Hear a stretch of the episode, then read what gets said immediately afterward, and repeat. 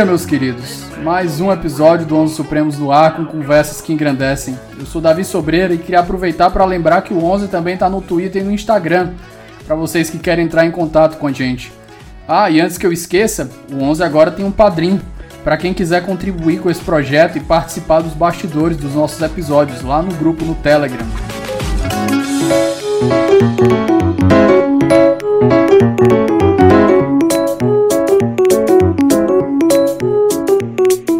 Meus queridos, mais um episódio de Onze Supremos no Ar.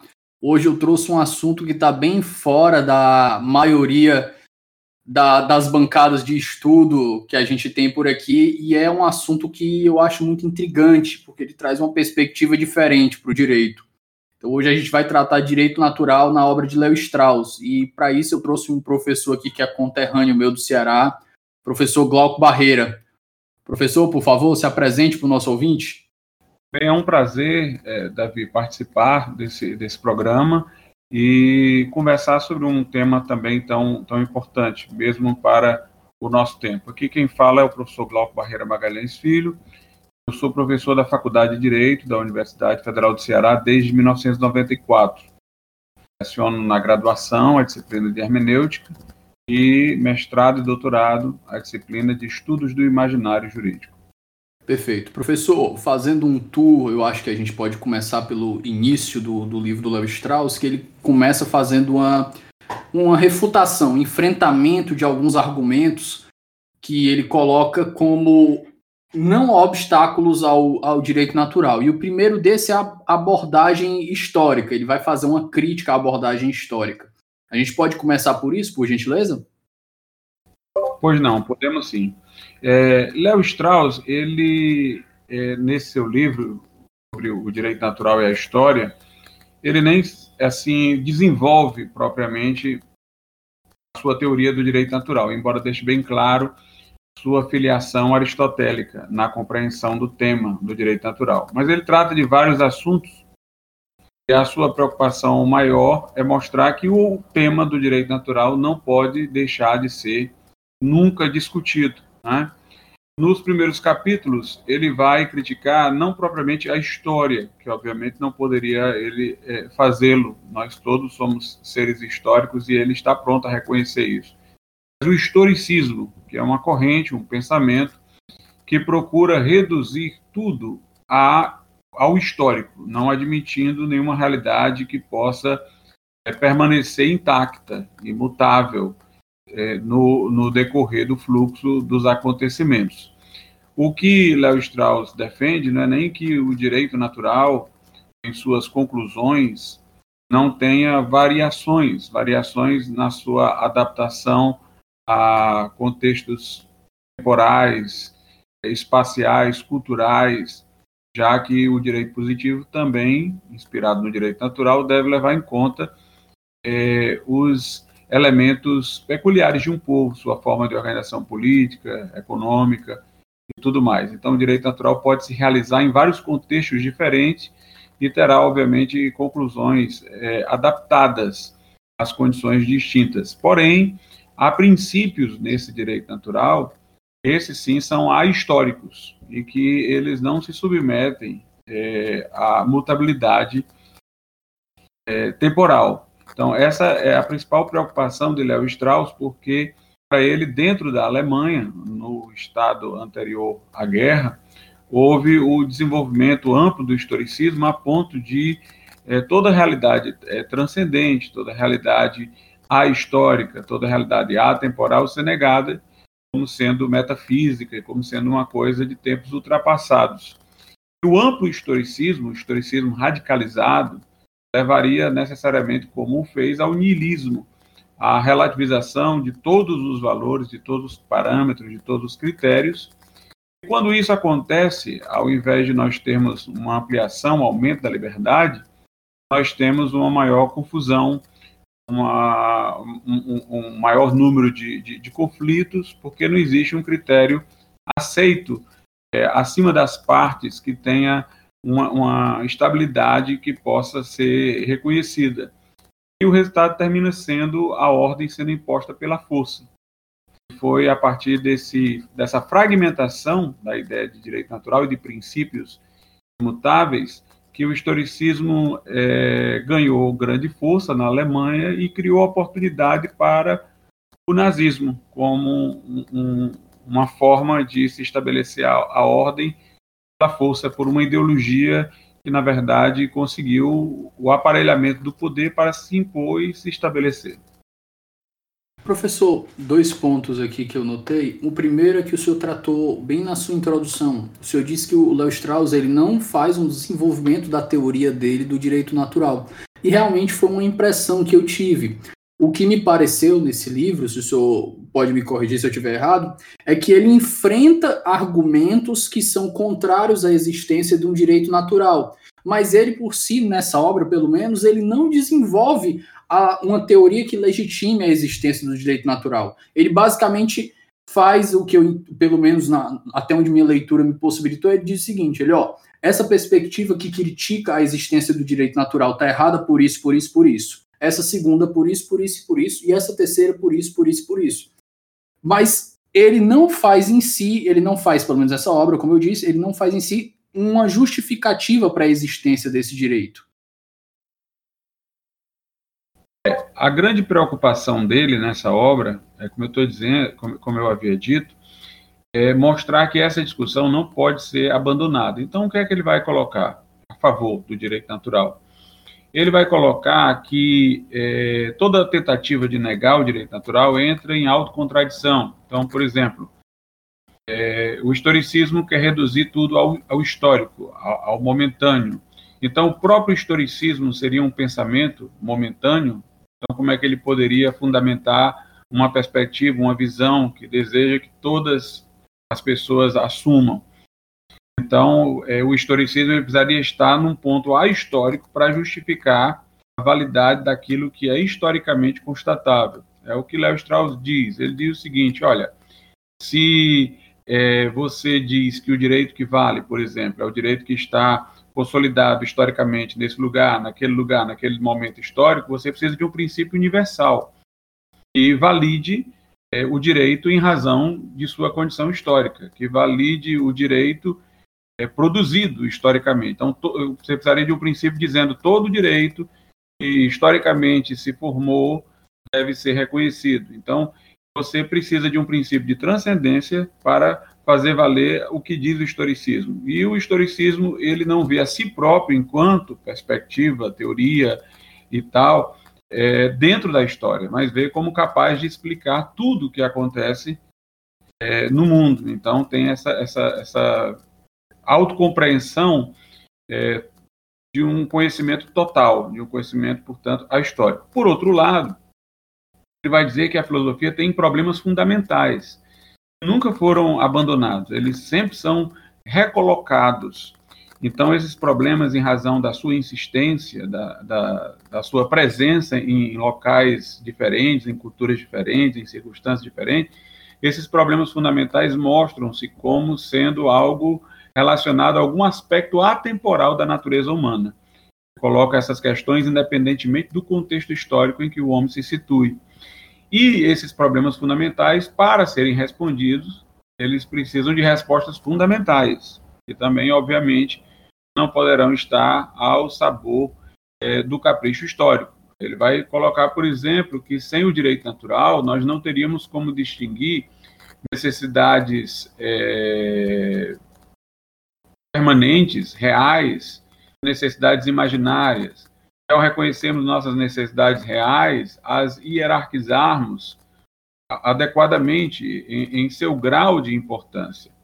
Então, há uma série de elementos que mostram, a plausibilidade do direito natural. Uma coisa, por exemplo, que ele coloca como sendo muito utilizada contra a ideia do direito natural é que, se existisse o direito natural, alguns afirmam, todos iriam reconhecê-lo de forma incontroversa. Ele diz é exatamente o contrário.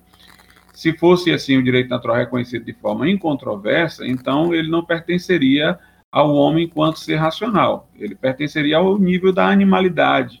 Porque os animais agem por instintos e são repetitivos. A abelha sempre faz a colmeia, da mesma forma e tal. As coisas instintivas é que são transparentes, é que não são objetos de discussão. Tudo aquilo envolve um conhecimento racional, envolve algum tipo de debate, algum tipo de discussão. Então, o homem não conhece o direito natural instintivamente, ele conhece o direito natural racionalmente. Então, ele precisa discutir, ele precisa debater, e haver controvérsia sobre o que ele seja é normal, como há controvérsia sobre em toda discussão verdadeiramente racional. Mas ninguém desiste de outras discussões racionais por causa das controvérsias. E porque as pessoas abandonariam a discussão do direito natural em razão de haver certas dificuldades e controvérsias no meio do caminho, né? Então, ele vai dando esses insights para a gente ver que o que se coloca para pôr o direito natural de lado não é suficiente para fazê-lo, e há razões de robustez para manter a sua discussão acesa. Ele diz, por exemplo, as ciências sociais, elas estudam os meios para se atingir os fins, mas elas não dirão quais os fins são legítimos ou quais fins serão tidos por ilegítimos. O direito natural é um estudo dos fins e não dos meios, né? E nós não podemos descartar esse estudo. Ele diz até uma coisa interessante, ele diz que nós levamos a sério hoje discussões banais, e nós desprezamos discussões sobre coisas que realmente são importantes. Professor, um dos pontos que chamou a atenção da sua fala é justamente essa ideia do direito natural como acessível através da razão. Não quer dizer que ele está posto, não quer dizer que ele já está disponível, mas quer dizer que ele é alcançável. É essa a ideia? Exatamente. Eu tenho que observar elementos da natureza humana, eu tenho que observar a experiência humana para eu poder identificar quais são os princípios do direito natural, e maximamente para saber como esses princípios se aplicam, né? Porque, por exemplo, eu posso, pela justiça comutativa, falar de uma justiça igualitária, justiça distributiva, uma justiça de proporcionalidade, de distribuição, mas eu preciso saber quais são os critérios presentes nas condições humanas que estão igualando as pessoas naquele momento para que elas sejam tratadas iguais, ou que estejam desigualando para que elas sejam tratadas diferentemente. Então, o direito natural, ele me dá diretrizes gerais, mas eu ainda tenho que, para tirar conclusões a partir dessas diretrizes, observar a realidade em que eu me encontro. É uma realidade situacional, é uma realidade histórica. Me levará, portanto, a conclusões até diferentes aqui e ali, embora sejam elas baseadas, ou devam ser elas baseadas, nos mesmos princípios. Perfeito. Professor, seguindo aqui, mais à frente, ele vai fazer uma abordagem que ele vai fazer essa distinção entre os fatos e os valores. Ele entra também na parte aqui, pelo menos, da epistemologia, porque eu até notei que em um dos momentos ele vai citar uma parte de David Hume, aquela ideia da guilhotina de Hume, apesar de, eu acho que ele nem usa o nome, mas ele vai fazer dessa separação do ser e do dever ser. Nós podemos fazer esse tour por esse capítulo agora? A distinção, né, entre o mundo dos fatos e dos valores presente em Hume, presente em Kant, embora Kant tenha dado um bom status ao conhecimento moral ainda, e também celebrizada de uma visão científico-moderna mais próxima a nós por Weber, essa distinção normalmente ela acontece para desprezar o elemento valorativo. Então, é como se elementos factuais nós pudéssemos conhecer, né? Nós pudéssemos deles ter um conhecimento objetivo, enquanto que os elementos valorativos estariam dentro do campo da preferência pessoal, do gosto, né, do capricho, do voluntarismo. Sendo que, quando nós tratamos de fatos que não são fenômenos da natureza, mas fatos históricos, nós temos aí uma amálgama de fatos e valores. Nós não aí podemos separar os fatos dos valores, tanto do ponto de vista da economia, como do ponto de vista histórico, como do ponto de vista jurídico. A diferença entre esses âmbitos mencionados é a forma valorativa com que nós consideramos os fatos, sejam uma forma valorativa econômica, uma forma valorativa baseada em critérios puramente históricos ou baseada em critérios jurídicos.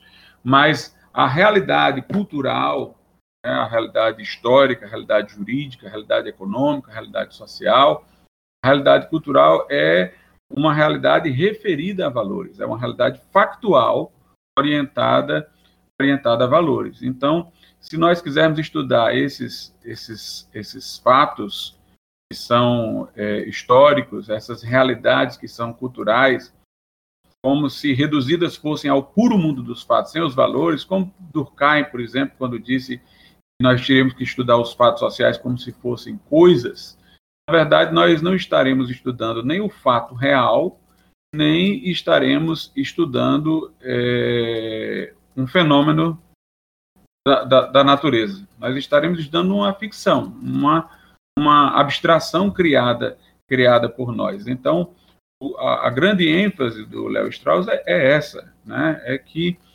você, quando está tratando de fatos do mundo humano, esses fatos, eles são fatos valorados. Não há como separar fatos e valores. Nós não podemos reduzir as ciências do espírito, as ciências humanas, culturais, ao plano das ciências empíricas, das ciências naturais, tratando com aquele mesmo grau de abstenção valorativa, né? Não é possível.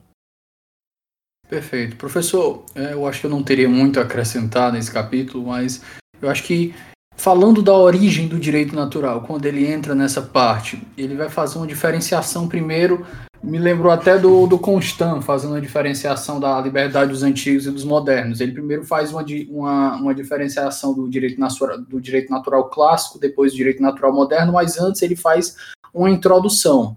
Nesse quesito introdutório, o que o senhor teria a nos dizer?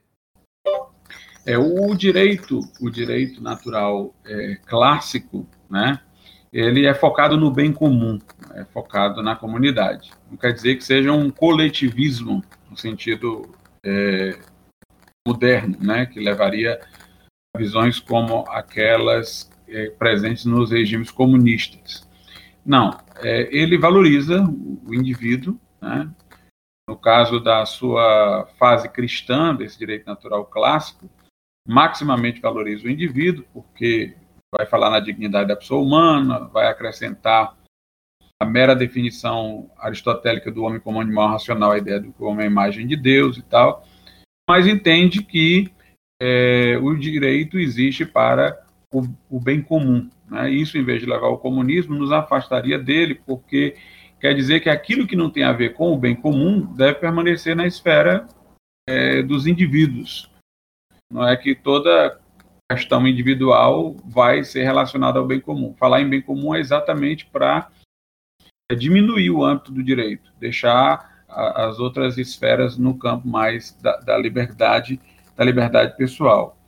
E aí a grande preocupação é com a sabedoria. O pensamento clássico é a sabedoria para distinguir o bem comum, a sabedoria para reconhecer aquelas instituições imprescindíveis à conservação da sociedade, ao seria a estrutura, quais seriam as finalidades dessas respectivas instituições.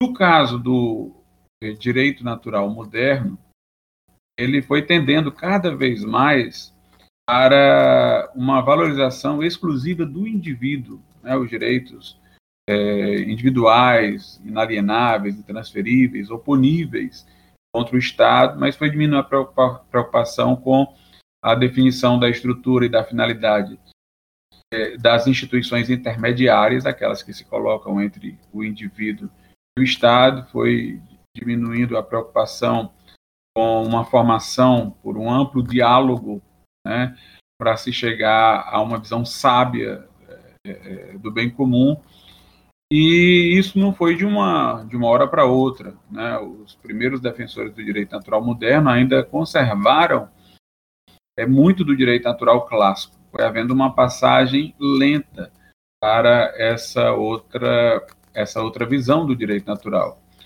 Ele chega mesmo a dizer, o Léo Strauss, que em algum momento mais próximo do nosso tempo, os liberais chegaram a abandonar a ideia do direito natural, definitivamente. Porque ele disse, no primeiro momento eles insistiram nos direitos naturais, inalienáveis e tal, mas depois descobriram que essa visão tão forte dos direitos individuais poderia também implicar em limitações para o próprio indivíduo. Porque se esses valores radicados na subjetividade humana são valores imutáveis, também o indivíduo não pode dispor deles, só pode falar em liberdade para exercitá-los ou protegê-los, mas não para dispor deles no sentido, por exemplo, de haver alguma ideia de suicídio assistido, direito ao aborto, por livre disposição do corpo e coisas desse tipo. Aí ele diz, quando os liberais chegaram a essa encruzilhada, em que eles ficaram entre o direito natural e a valorização excessiva do indivíduo, eles preferiram a segunda coisa, a valorização excessiva do indivíduo, e perderam o vínculo anterior com o direito natural.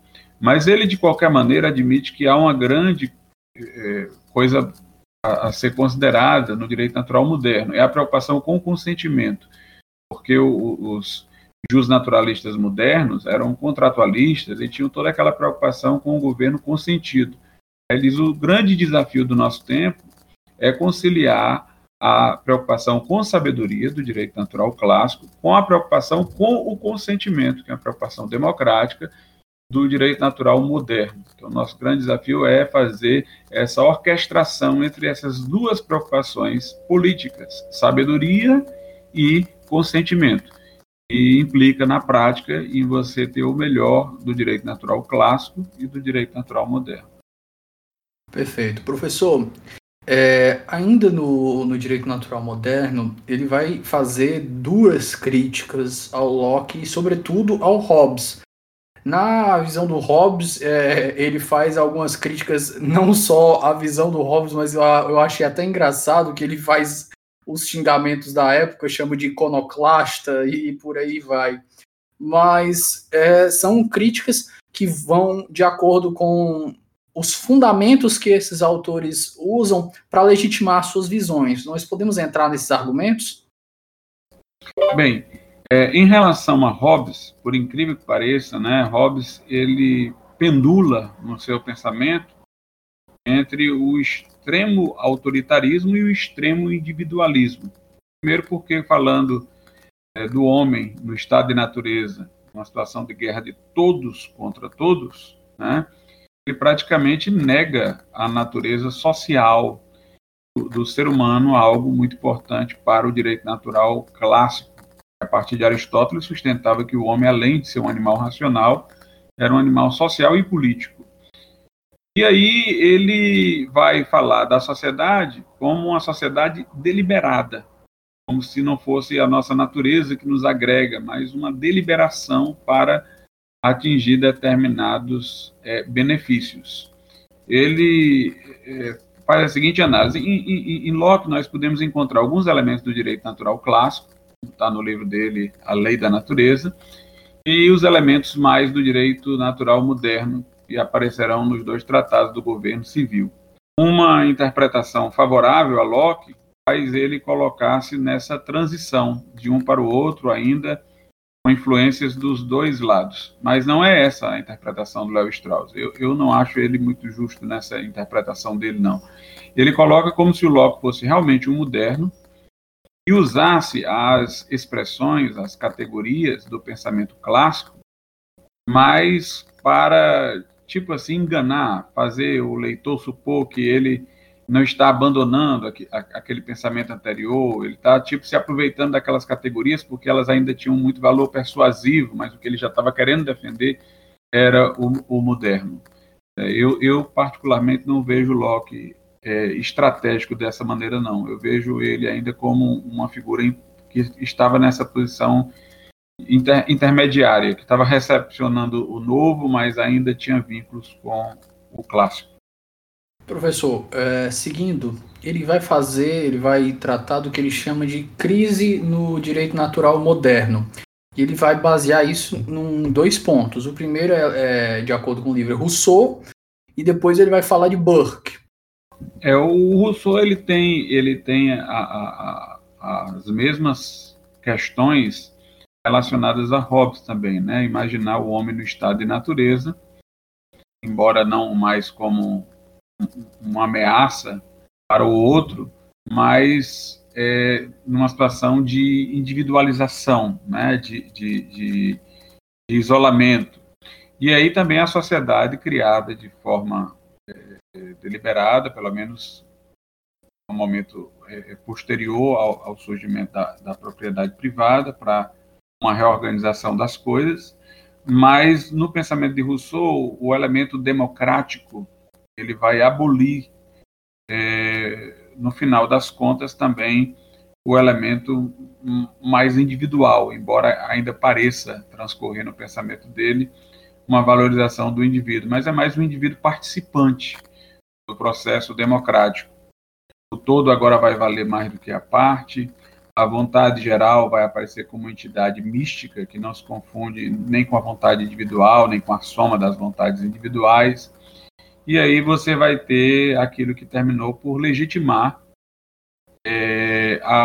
o governo do terror na Revolução Francesa, onde se fazia muitos apelos a Rousseau e aqueles que estavam à frente, né, e se diziam representantes do povo, diziam que eram a voz do povo, né, tiveram realmente ações grotescas, de muita violência, inclusive entre si mesmos. Agora, o Edmund Burke vai fazer aquela crítica, né, à Revolução Francesa, dizendo que ela pecou por excesso de abstracionismo, o homem foi visto não contextualizado, mas isolado, né? Foi feita uma perspectiva de mundo universalista que não respeitava as peculiaridades históricas locais, nem o valor de instituições que já tinham mostrado sua serventia e utilidade no decorrer dos tempos. E o Edmund Burke vai falar até da importância de você recepcionar ideias novas. Ele defendia uma monarquia constitucional, ele defendia a importância da Câmara dos Comuns no parlamento, defendia os direitos dos ingleses e tal, frente ao trono, mas apesar de defender a recepção dessas ideias, ele o fará da forma inglesa, né? Elas devem ser recepcionadas dentro das possibilidades históricas, dentro das contextualizações existentes, num processo que não seria propriamente uma revolução, mas uma evolução histórica. E o Edmund Burke, muito embora em muitas partes de seu livro ele critique a razão, a gente termina percebendo que a razão que ele critica não é a razão em si, é a forma de interpretação dada à razão pelos franceses, que só viam na sua expressão físico-matemática, pela via demonstrativa. Em outros momentos da sua obra, ele vai falar da importância da razão de forma histórica, uma razão que não pensa apenas de maneira matemática, mas que faz ilações, tira conclusões a partir daquilo que provou utilidade dentro do contexto histórico. E a gente percebe já que Léo Strauss tem uma afinidade com Burke, né? Tem já uma posição mais respeitosa com o pensamento de Edmund Burke. Professor, no seu tratamento que o senhor deu a Rousseau, me lembrou aqui justamente a crítica que o Constant faz na Liberdade dos Antigos comparada dos Modernos, a visão de Rousseau, e ele é bem específico, ele diz que não é bem a visão de Rousseau que fez isso, mas uma distorção pelas interpretações de um dos discípulos de Rousseau, que era o Abad de Mable, que defendia uma ideia de submissão completa do cidadão à nação, para que, enquanto o indivíduo for escravo, o povo é livre. E eu vi essa conexão diretamente com essa sua abordagem. Realmente está dentro do Rousseau ou foi uma distorção do pensamento dele? Bem, o pensamento de Rousseau ele tem expressões muito diferentes. Quando ele tratou da Constituição da Polônia, por exemplo, ele se aproximou muito até de uma monarquia constitucional. Já, por exemplo, quando ele vai para o contrato social, já defende uma democracia bem radical, né? Direta e, de certa maneira, autoritária, porque, por exemplo, César de Beccaria, nos Delícias e das Penas, ele fará uma crítica a Rousseau dizendo que ninguém assinaria um contrato social onde houvesse uma cláusula que pudesse incluir, sob certas condições, a sua própria morte, na forma de uma pena capital. E aí ele vai usar isso como argumento, a ideia do contrato, para não se aceitar a pena de morte. Já Rousseau, por exemplo, vai defender aquela ideia de que o todo vale mais do que a parte. Tanto o indivíduo desinteressante, aquela sociedade, poderia ser condenado ao exílio, poderia ser morto e tal. Ele vai defender mais aquele que o Constant chama de liberdade de participação, a liberdade dos antigos de poder participar do processo. Mas o que a coletividade decide, né, não encontra limitações em direitos naturais, individuais, que a pessoa possa opor, como se fosse uma esfera privada que ela tem direito de resguardar. Até porque Rousseau vai dizer lá que você, no contrato social, renuncia à sua liberdade natural para receber a liberdade na forma cívica. Então passa a ser uma liberdade dada pela cidade. Aquela natural que você tinha, você renunciou para entrar na vida civil. Então, realmente tem um enfraquecimento do pensamento que mais fortalece os direitos individuais. O todo fica mais importante do que a parte. Ele, por exemplo, contribuiu muito, Locke, entre outras corporações de ofício, ela surge com ele. Então, todo o pensamento fosse instrumentalizadas para desviar que essa influência, pelo menos em algumas de suas obras, porque, como eu estou dizendo, há posturas distintas em obras diferentes. Perfeito. Professor, vi duas conexões aí, nessa sua última fala, justamente a parte do Rousseau que o Constant critica é justamente essa ideia da democracia direta, de querer resgatar uma ideia de liberdade antiga, que seria, no caso, anacrônica, e aplicar aos modernos. Mas, seguindo nessa mesma conversa, professor, eu lhe pergunto, sobre essa obra de Léo Strauss, eu vou suscitar algumas questões aqui, o senhor pode responder elas sucessivamente ou pode colocar num bolo todo e responder. A sua percepção sobre essa obra de Léo Strauss e a importância de estudar o direito natural na atualidade? Bem, a grande importância de manter o estudo do direito natural é garantir a presença da racionalidade no direito. Léo Strauss, quando escreveu essa obra, ele estava chocado com os horrores da guerra. Afinal de contas, ele era judeu, ele também fora vítima de tudo aquilo ali, muito embora estivesse nos Estados Unidos, tendo tido uma passagem pela Inglaterra.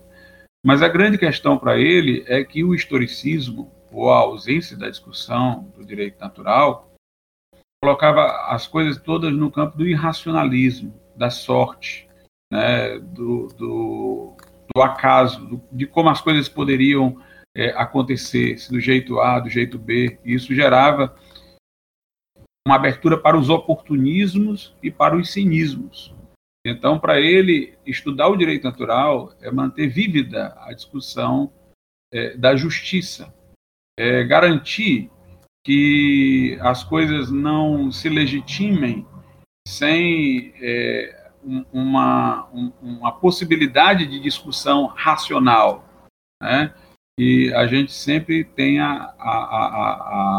o espírito crítico, né, para poder perguntar se, à luz daquilo que nós temos na nossa razão, aquilo possa ser aceitável. Então, ali é um esforço para não desistir da racionalidade em tempos de irracionalidade, de fatalismo, em tempos de militância, em que as pessoas veem o direito só como o triunfo do grupo mais forte, mais influente, mais estratégico, e não como alguma coisa que está ligada ao valor permanente da justiça.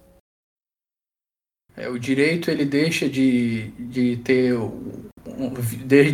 ser visto como uma coisa em si, passa a ser visto como uma ferramenta, só com um propósito puramente instrumental. Acho que, melhor dizendo, instrumentalizável para os fins que quem o queira usar, né, professor? Mas, professor, seguindo, o senhor gostaria de acrescentar mais algum ponto a essa nossa conversa que o senhor acha relevante?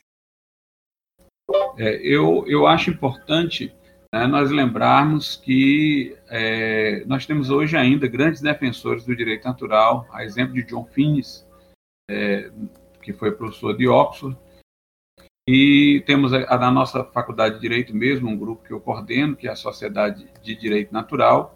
Temos no Brasil jusnaturalistas de grande valor, como o DIP. Temos no Piauí o Milton, professor também universitário, e vários outros professores e acadêmicos que defendem a ideia do direito natural.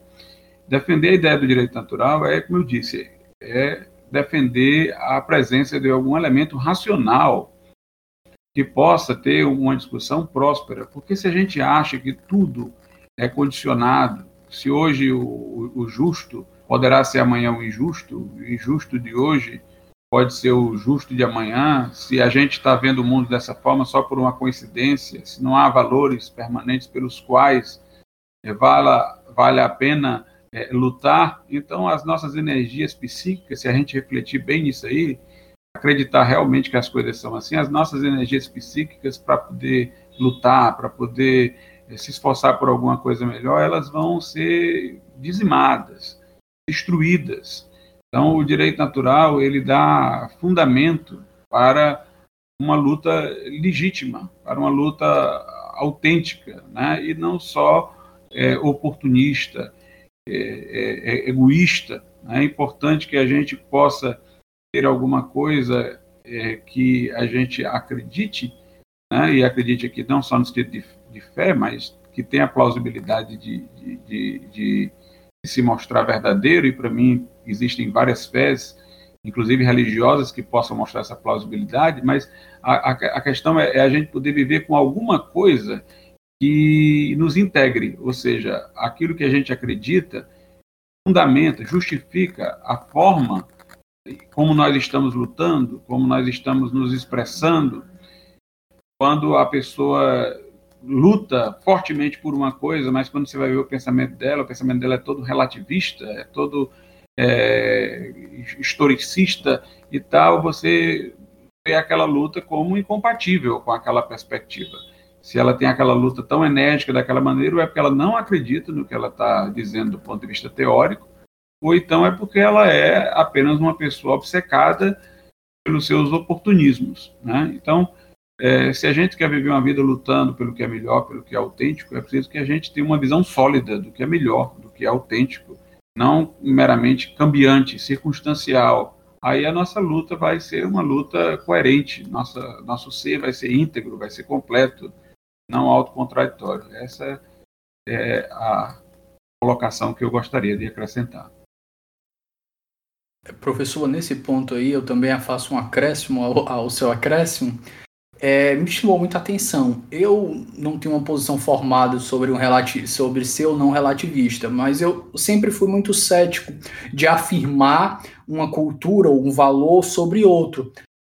Seguindo uma posição, acho que não diria que é keynesiana, mas aquela questão de cético, de não saber usar um critério determinado, justamente o que o Kelsen defende, né? Um ceticismo axiológico, não acreditar que exista um critério para você valorar culturas. Mas eu achei que nesse ponto o Léo Strauss ele faz uma crítica muito contundente, e o senhor fez um acréscimo aí. Ele diz, a palavra que inclusive aparece várias vezes no livro dele, se a gente defender que tudo é relativo, que não existe um critério, que não existe uma cultura, um valor maior que o outro, a gente vai ser levado ao niilismo, e a gente vai comparar uma sociedade democrática a uma sociedade cheia de canibais. E nesse ponto que o senhor colocou, argumentativamente parece ser muito forte. O senhor citou, se existem duas pessoas com visões de mundos diferentes, e as duas são relativistas, por que que elas vão lutar para colocar a sua visão como determinante no mundo, se elas são relativistas? Porque a partir do momento que elas estão lutando, pelo menos na minha visão, eu acho que eu estou fazendo a leitura certa do que o senhor disse, a partir do momento que ela se diz relativista e ela está lutando para colocar a visão dela como determinante na sociedade, ela enxerga a visão dela como melhor do que a de outro. Exatamente isso. Ela não vive de maneira consistente com aquilo que ela diz teoricamente. Não há uma consistência entre a prática e a teoria. Ela termina sendo uma pessoa, nesse sentido, fragmentada.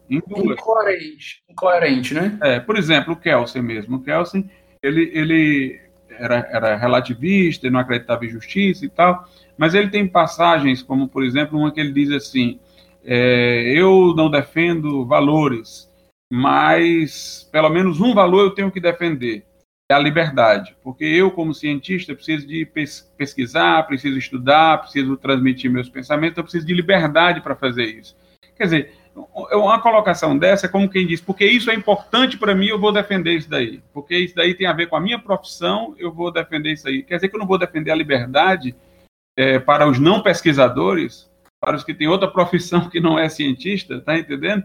Então termina sendo uma coisa muito egoísta. Lá no fundo as pessoas terminam defendendo os valores porque eles estão em nós, quer queiramos, quer não, esses valores universais de que fala o Léo Strauss. Apenas a defesa pode ser uma defesa incoerente, egocêntrica, em vez de ser uma defesa mais comunitária, mais universalizável, porque exatamente a pessoa teoricamente tem essa perspectiva relativista.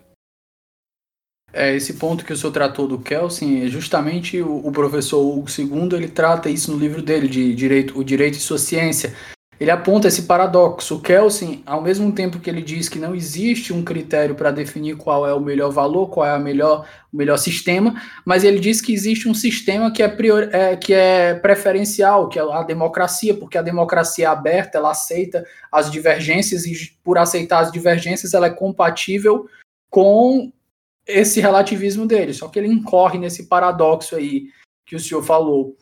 Professor, seguindo aqui para o rumo final da nossa conversa, nesse bloco final, nós geralmente fazemos algumas indicações culturais, geralmente livros, se o senhor achar interessante também algum filme, alguma série que o senhor queira suscitar aqui. Eu acho que a gente pode começar, obviamente, com a obra que nós estamos abordando aqui, que é o Direito Natural e História, do Léo Strauss, e eu deixo os seguintes para o senhor. Eu aproveito para indicar as obras que eu tenho escrito também sobre direito natural, a essência do direito, a teoria dos valores jurídicos, direito natural, protestantismo e esfera pública, né? Nós temos também o livro do Fines, que é sobre a lei natural e os direitos naturais. Já teve uma tradução para o português, embora esteja esgotada, mas é acessível. E aproveito assim um filme que eu recomendo, é o filme Uma Mulher contra Hitler, né? Porque é a história de uma estudante que fez parte daquele movimento Rosa Branca lá na Alemanha, que resistiu ao nazismo. Nos conceitos deles tinham muito fortemente a ideia de direito natural, entre outras coisas, né? Perfeito. Professor, nós ficamos por aqui. Agradeço imensamente sua participação e destrinchar de uma maneira clara e muito mais tranquila uma obra super densa. Deixo aqui, como para todos os meus convidados, as portas abertas para as próximas participações. Caso o senhor queira voltar aqui para tratar de outro assunto, dessa vez do seu interesse, eu não vou trazer a opção que nem eu trouxe dessa vez. E o meu muito obrigado ao senhor, professor. Muito obrigado, Davi. Obrigado aí a todos que nos assistem. E com respeito ao tema, você foi quem escolheu, mas é um tema que eu escolheria também. Então, nós concordamos aí providencialmente, viu? Será um prazer em outras oportunidades também participar. Um grande abraço. Perfeito. Meus queridos, fiquem ligados nos nossos próximos episódios e até a próxima.